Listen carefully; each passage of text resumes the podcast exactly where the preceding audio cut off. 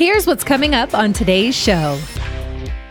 Kind of what we specialize in is doing that kind of retirement income piece and, and make it last as long as you can because if you're saving on taxes, that means you don't have to take out as much, which means your portfolio lasts a lot longer. Welcome to the Perfect Game Retirement Podcast with former professional baseball player and now financial coach at Black Oak Asset Management, Ryan Ledden. This show will help you make the right financial decisions so you can pitch a perfect game in retirement. Here's the windup and the delivery. Well, hello and welcome in to Perfect Game Retirement. Glad to have you on the podcast today. Got a good show for you today. We're kicking off the new year with a 10 point checklist for retirement preparedness. Really, you know, if you're looking ahead to the new year and thinking about kind of where do I stand with retirement, if you're getting close, maybe you're retiring this year or next, you want to go through these questions and make sure you can answer. Make sure you have a plan for each of the things we talk about today on the show. So it should be a good one. Ryan, how's the new year treating you so far?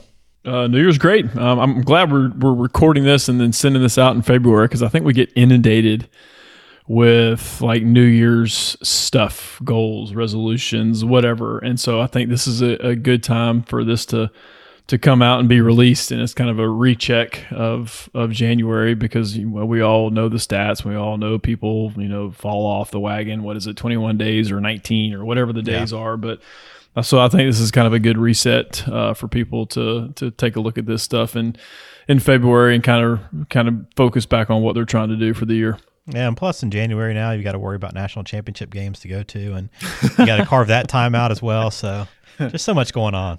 I know I won't I won't gloat too much because again it's all there. There's so much parity and in college football as soon as you start running your mouth and thinking you're at the top, which yeah, they were. Georgia was the last two years, which is awesome. I never in a million years thought that that this would happen. So I'll I'll enjoy it, but um, I'm I'm not going to run my mouth too because then you know um, when you open your mouth and then things start it's just bad. It's bad mm-hmm. juju. You don't want to do it. I mean, obviously, yep. you know, you saw the parade and then that horrible event. Oh yeah, just awful. Um, oh my gosh. So it's just that's where you, if you feel like you're on your high horse, there's there's that you can fall off that high horse pretty pretty darn quick. And it was just a very unfortunate uh, chain of events. So just on top of the world one minute and then gone the next. So it was a, a tragic story, but happy for the happy for the university and the and the football team at the same time. Yeah, you can't take anything for granted in life, mm-hmm. and you mm-hmm. can never, you should never get too high or too low, right? Because that's right. Life can quickly shift on you. So, good note there to kick things off. Let's let's jump into this checklist again. Ten questions here. We want to kind of run through to make sure you have answers to. If you're trying to assess kind of where you are with retirement, let's start off with: uh, Do you know exactly how much you're going to need in terms of income each month? Yeah, I'm glad this is number one because this is probably number one answer that people don't know. And, and, it's unfortunate, um, but sometimes we just don't pay attention as much as we should. So, and it's not, we all know it's not rocket science. It's just kind of the, the process of, of doing it and going through your budget. So again, just print off bank statements for the last three months and have a sit down meeting either with yourself or someone else, a spouse or whoever, and just go through and just see what spending is consistent, which one is variable, and that should hone in. But it's just amazing how especially when people are making good money while they're working, they just kind of spend. They know how much they make and they know they need to stay within a framework, but they don't budget and know exactly where everything is going. So, knowing exactly, it's amazing when I ask that question when we start doing income plans for pre-retirees and even retirees when uh, when they do get to that point, but especially pre-retirees. They just ask them that question. Hey, how much are we? How much income are we shooting for? What, what are we looking at? What do we want try to put as our our goal to have in in retirement. And people just like i'm not sure just how much can this create. So sometimes we have to back into that number but it's good to have a, an idea of of how much you need. Yeah we don't like staying within that budget. I'm sure that's probably a uh, resolution for a lot of people this year is hey this year is going to be different. I'm going to stay That's right. within that number.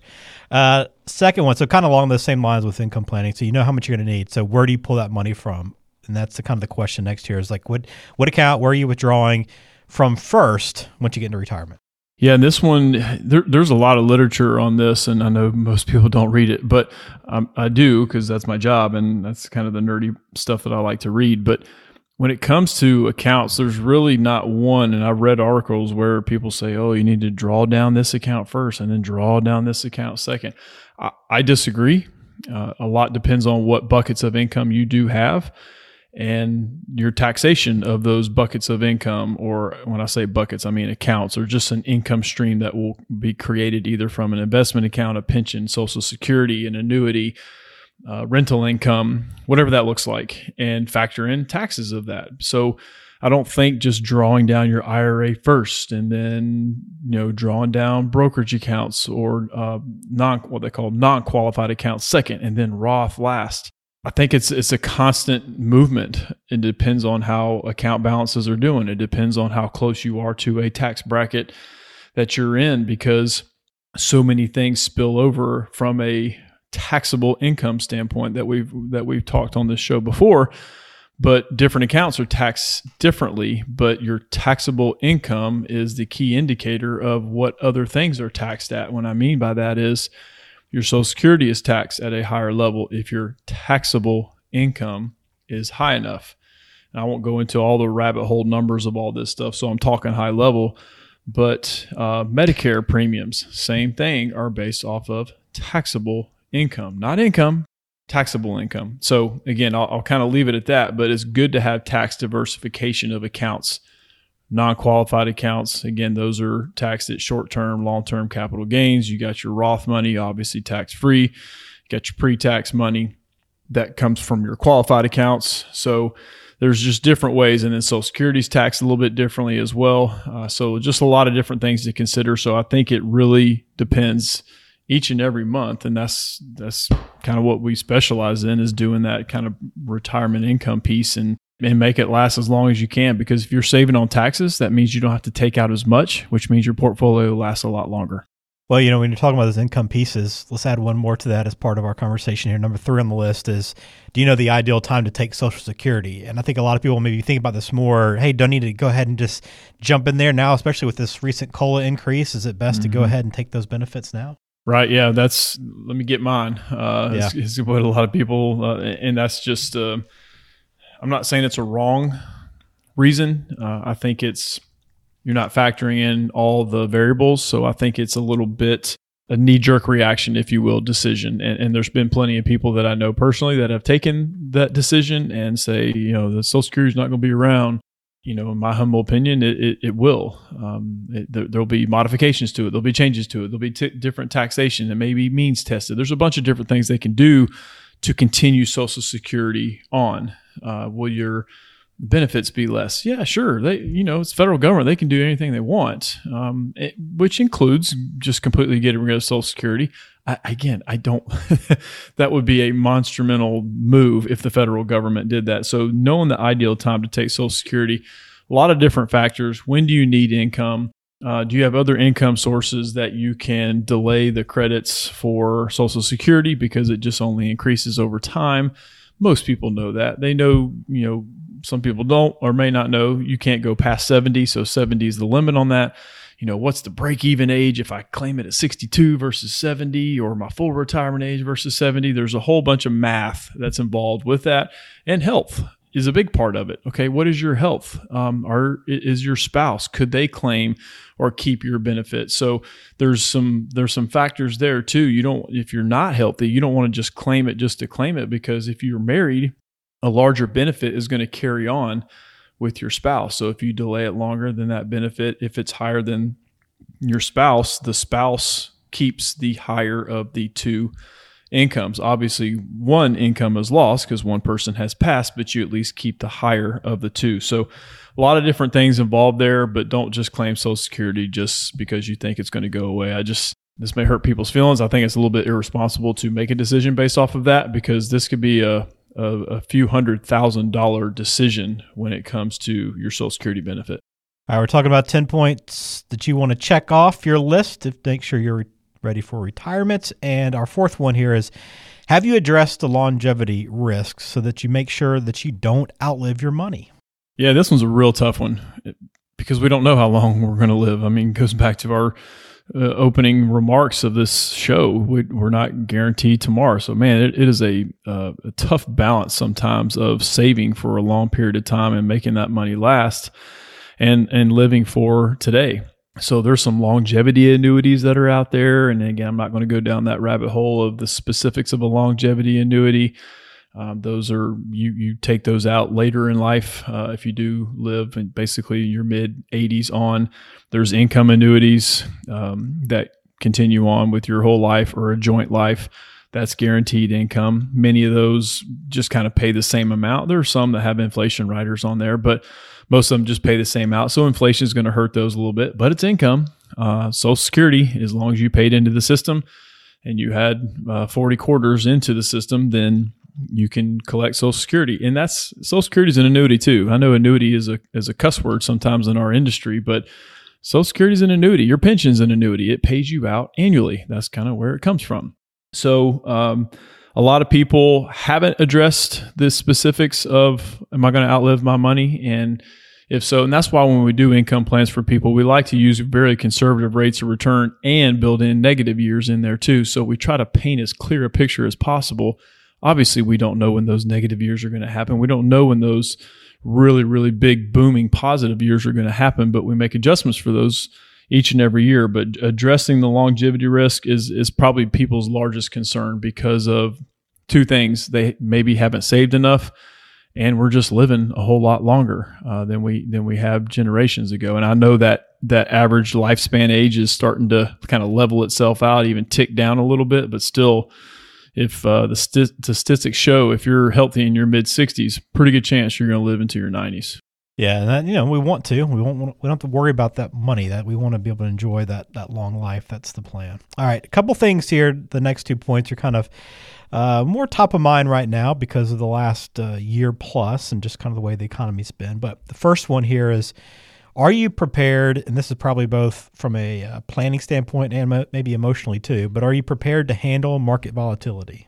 Yeah, which yeah, you're right. That's especially in 2022, and that may continue in 2023. But 2022 definitely had volatility all over the place. And again, volatility can be a good thing. It, it can work its way up too. Um, obviously, we we associate volatility with uh, market downturns, which we again we saw last year and really pretty much every major index, especially when you talk about the Dow or the S&P and the Nasdaq, all three of those were were down in, in different amounts. Again, that's why you diversify uh, to to spread out some of that market volatility. But you know, most people don't know what their volatility number is, and every portfolio should have an association with what your volatility number uh, or your risk number is. So there is a math component to standard deviation, and that's what volatility is. So you should know what your downside risk is and what your uh, upside is. So you, there's a math component to it. I know there's some outliers, so you can't. It's hard to be 100% accurate on this thing, but within about a 95% certainty, you should know what your standard deviation is. So based off your portfolio, uh, 95% certain I'm going to be down 11 and up 17. I'm going to be somewhere in there. And we have to do that with our clients, especially last year um, when we pegged their portfolio to an actual number, then we know, okay, here, here's where you're going to be. And a lot of people we look at it, you know, negative years stink. You know, it's, it's not fun to have reviews, uh, but most clients know those things are going to happen. So if we look at it and say, hey, here's your here's your 95% certain you were going to be down this number and we're inside of that number. So we're we're within range. And I think when a, a lot of people hear that, hey, we're still in range of what your portfolio was set up as, then it's a little bit of a sigh of relief. Again, red numbers aren't great to look at, but it's still, hey, I'm still within what we're trying to do and what we're trying to accomplish. So as long as people know they're still in the right lane and, and the guardrails are still up, then most people are usually good. They just got to hear it from us. What about inflation then? Because that's the next thing that you know I think we're all paying attention to, and it seems like we've kind of made a little bit of progress for the last few months in terms of bringing it down. But it's now I think retirees and pre-retirees understand you got to have a plan to combat inflation. It's not always going to be eight percent, but it could be, and you need to be prepared. Yeah, that's a tough one because most of the time, I say most, most of the time, the the best way to keep up with inflation is either real estate or stock market. And some people aren't willing to take enough risk to keep up with inflation because, again, that standard deviation number may be too high for them to take on that risk to try to keep up with an 8, 8% inflation number. And you're right, we're showing signs of that slowing down, which is good. It also means interest rates have maybe continue to go up. I know there's a, a big announcement today on what the Fed's going to be doing here here coming up, and everybody's keeping a watchful eye on that. Uh, so borrowing to, to borrow money, yeah, it gets more and more expensive. So it is slow. That's their that's what they're charged to do. That's what the Federal Reserve is charged to do is to keep inflation in check, and it has not been in check. So they're trying to do their best efforts, but it does have a trickle down effect. I do I do get that and understand that. You know, safe investments for the first time. I've talked about this with my clients. Safe investments like CDs and money market mutual funds and they're actually paying a little bit. Are they keeping up with inflation? No, not quite. Uh, they're still underneath that. But again, I, I've been in the industry, you know, 11 years now, and I've never had conversations about, ooh, let's look at this CD for you. I mean, who who wants like you know a one percentage point? Well, that's changed. And if you drive anywhere, you see banks that have advertisements out, you know, 4%, you know, 18 month, 13 month CD. So those are actually becoming viable options. Again, it doesn't quite keep up with inflation. However, it's also not losing money in the stock market. So there is a little bit of a viable option when it comes to, uh, again, a safer bucket of money that's not pegged pegged to the market. So it keeps up. It, it's trying to keep up with it, not fully, but that's why you do have to have some of that market based investments to to keep up with this stuff because uh, inflation is running pretty high. Sure is, and you know the next thing that could be running high at some point down the road are taxes. So I know we're in a pretty good spot with taxes, but we know that you know the the current rate will sunset in a couple of years, and you know taxes will likely go up. There's no no nothing to say for certain, but I think most experts say probably will go up. So, what are you thinking about here, Ryan? What are you what are you planning for, just to make sure that you are prepared for a possibility of a future tax rate increase? Yeah, I, I mean, I, I still think there is going to be, like you said, these current rates that we're in are going to sunset, so it's it's guaranteed to go up, not significantly, but it's it's showing if it's if it keeps as law is put in place that it goes back to previous values and the the the tax rates were slightly higher. So yes, uh, I mean we we always are prepared for uh, looking at that in the future. We always look at Roth conversions, which I think is a great way to uh, get ahead of that tax increase. Uh, so you're moving from you know from one pocket to the next. You just have to pay a little bit of tax to have that money from your IRA into your Roth. We all most people listen to this know once it's in that Roth. Um, again, keep it in there five years make sure you're beyond 59 and a half and then that money's 100% tax free so that's a huge way to get around taxes going up so if you have as much tax efficient dollars in your nest egg then you don't really care what happens to tax rates so there's a, a way to safeguard around that sometimes it's almost impossible to move all ira money over to a roth so we try to be strategic on how much we take out of IRA money. This goes back to the previous point about, you know, which account should I draw from first? Well, be strategic about it. Take take as much out of your IRA that's tax free, and I said tax free because again we get standard deductions up to a certain amount, which keep increasing, but that too is supposed to go backwards um, when these laws, uh, tax laws sunset. But still, you can take out a certain amount where you get a, a standard or an itemized deduction, which that money is technically tax free. So then, okay, what next account do we take it out of? Do we take it out of non qualified? We have Social Security income coming in. Uh, do we, then do we pull Roth money out? So there's a lot of factors involved, but I do think taxes are going to go up. Uh, for higher income earners, there's probably not a whole lot you're going to be able to do uh, when it comes to being creative in uh, tax avoidance. that's that's going to be more of a CPA's conversation with things like that. And I know there's strategies out there to do. There's planning out there to do. So you want to find a CPA that's a tax planner not necessarily just say tax preparer. Tax preparers are great; they need it; they're needed. But we want a planner to kind of navigate the tax code, if we will. Which don't get me started with that is even more complex. That's why there's a so I just saw an article lately that accountants are just flying out of the industry because the federal government every time they open their mouth, they have to correct something and. You, it gets to a certain point where people are like, uh, you know, they scream, "Uncle, I, I can't do this anymore." So, fine if you got a good CPA, keep them in your corner because they're tough to find right now. Yeah. All right, got a few more left here on 10 point checklist. Let's talk about healthcare for a second. Do you have a plan right now to address your healthcare costs? Because I think a lot of people just don't realize how expensive it could become.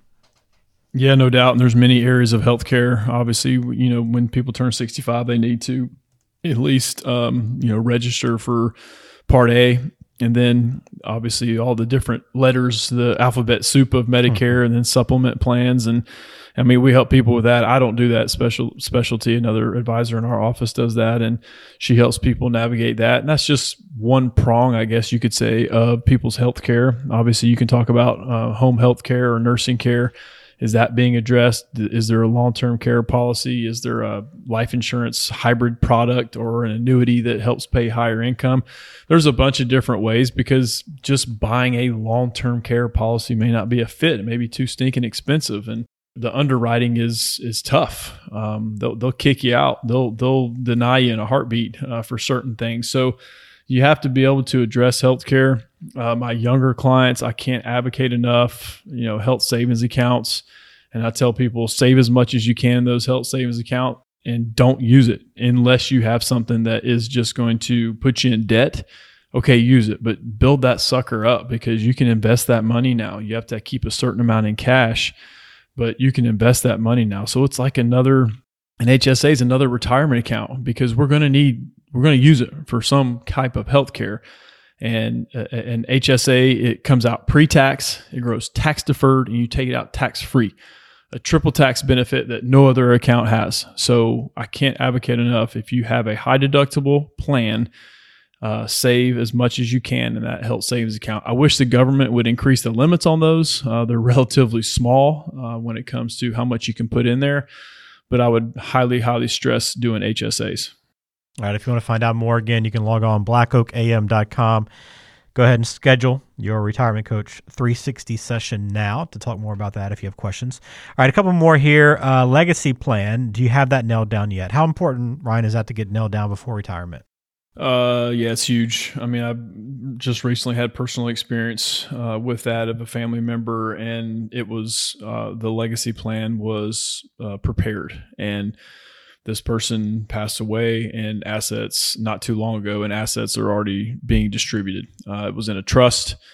Uh, so it, it, it, trust just avoids probate it's not public domain it's as soon as that person passes then boom checks can be cut uh, so it's just oh my gosh it's such a seamless process and, and then people who have to go through probate probate a will uh, you know most people are going to have to do that but it just can drag out especially if you pass away without one. Oh Lord, uh, that that can drag and drag and drag on uh, in the court system. So having a legacy plan, know where that money's going. I mean, from a advisor level.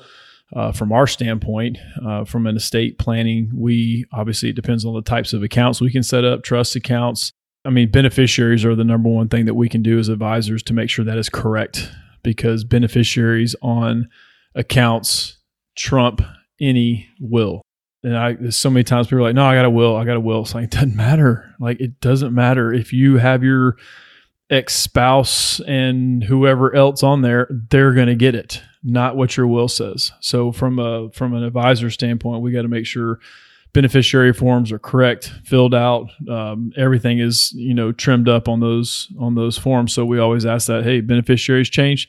Most of the time, it's nope, no, we're good. Okay, all right, let's move on but just asking that question, uh, do, we do our job to make sure those things are, are done properly. Okay. All right, we can close out then our discussion here with uh, one last question on the checklist here is do you have any current investments or any products that you don't quite understand fully? Yeah, this is a pretty common one. A, lot of people do because uh, maybe they felt like they got sold or put into a quote unquote product. And, and sometimes when I talk to new leads that come in from the Ramsey site, they're like, oh, okay, what products do you have? It just kind of makes me cringe. I'm like, I just don't like hearing product because uh, it just makes it feel like they're getting sold. Now, there are strategies that people are put in, and maybe that's just a slight play on words, but it, it, it, there is a difference, but there's a reason a product sounds like you're just getting sold. A strategy is like, okay, I need this. Like if if an annuity is an option for someone, that means they are just really, really risk adverse. It's not taking a large portion of their liquid assets because you know annuities are locked up. Uh, they you, you, pay pretty hefty surrender penalties if you take it out early. Um, so there's a fit. There's no right or wrong product or investment. It's just what is a fit for your situation.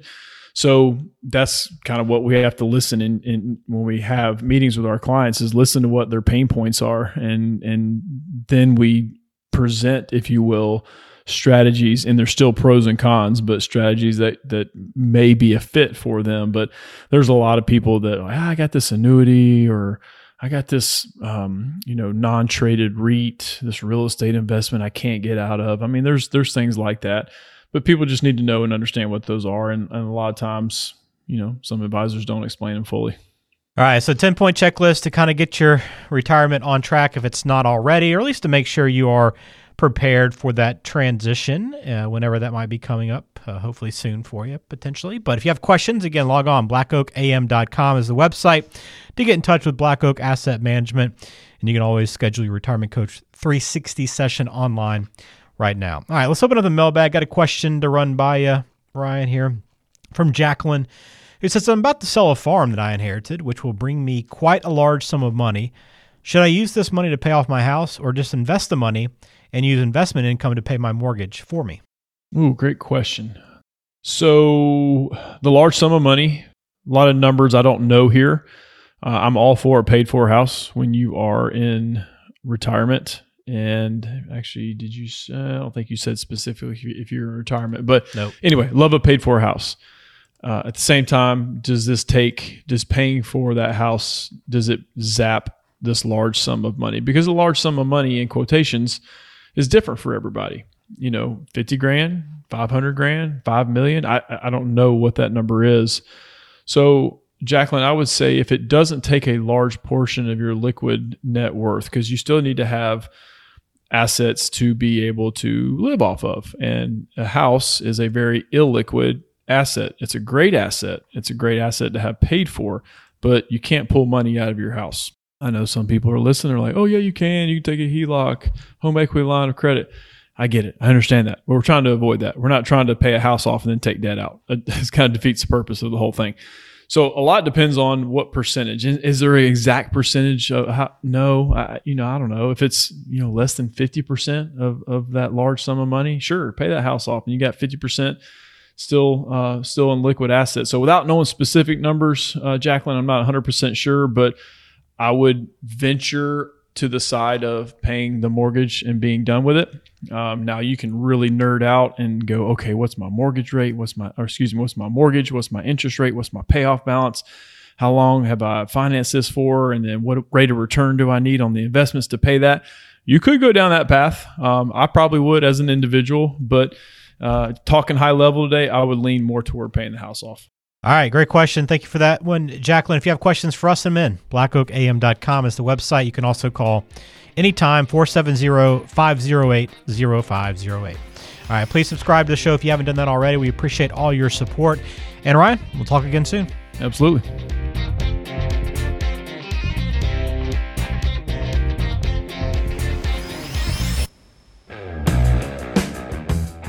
The Perfect Game Retirement Podcast is brought to you by Black Oak Asset Management, serving the greater Atlanta area with offices in Alpharetta and Macon. The show is available on Spotify, Apple Podcasts, Google Podcasts, and wherever you listen to podcasts. Subscribe to the show on your favorite app today and never miss an episode.